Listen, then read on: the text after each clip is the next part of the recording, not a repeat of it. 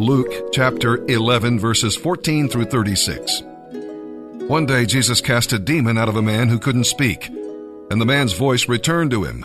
The crowd was amazed, but some said, No wonder he can cast out demons. He gets his power from Satan, the prince of demons. Trying to test Jesus, others asked for a miraculous sign from heaven to see if he was from God.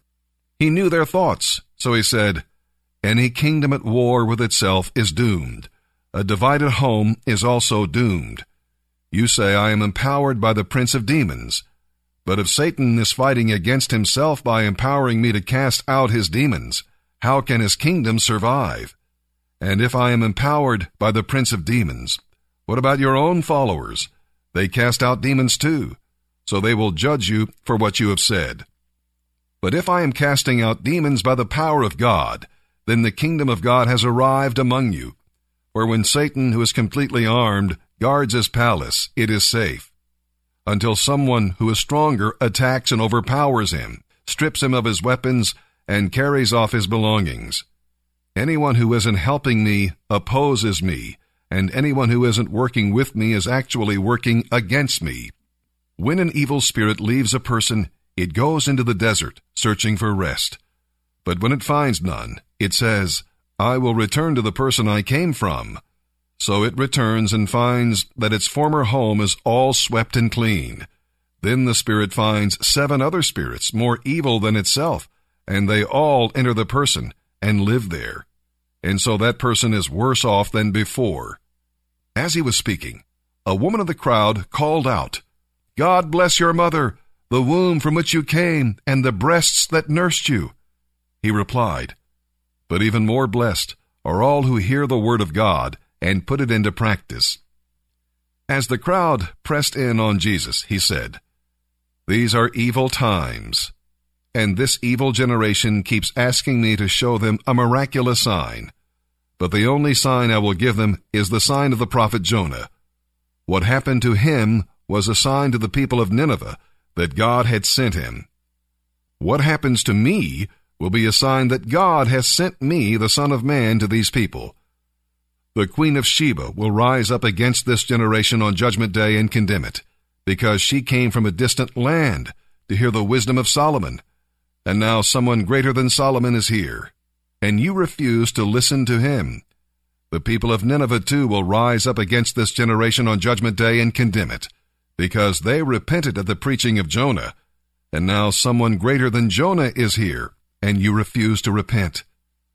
No one lights a lamp and then hides it or puts it under a basket.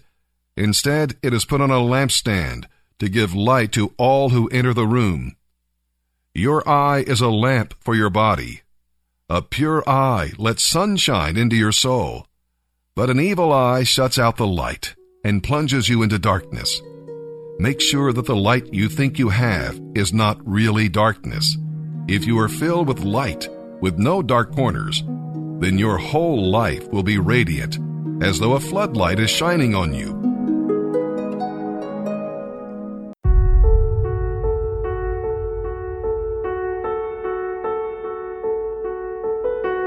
What does a helmet do? It covers the head. What's in the head that's critical?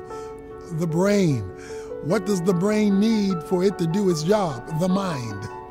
So when the Bible talks about the helmet of salvation, is talking about controlling our thoughts, controlling what penetrates our mind that informs our brain that causes what we do to be executed in our lives. It's called the helmet of salvation. Since he's already writing to Christians when he says the helmet of salvation, he's not talking about going to heaven, he's talking about decision making on earth. God wants to control your identity. He wants to control your thinking. He wants to control my thoughts because his thoughts are not my thoughts.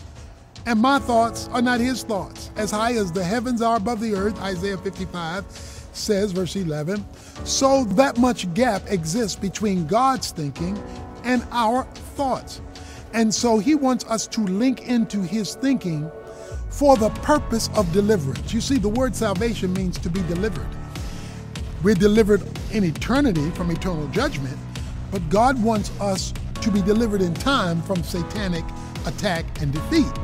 And to be delivered in time, helmet of salvation, you have to have your head right. And that's why the Bible calls it in Romans 12, 2, the renewing of the mind.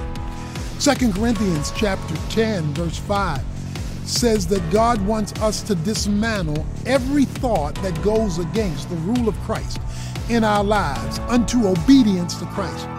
So the helmet of salvation means I'm going to learn consistently and progressively to think God's thoughts after Him. And as I think God's thoughts after Him and inculcate that thinking as a way of living, then I find myself being delivered because now I am moving in sync with God because my mind is right. You see, many Christians, even though they're saved for heaven, have a secular mind, or what the Bible calls a carnal or fleshly mind. They're thinking like mere men, 1 Corinthians 3 says.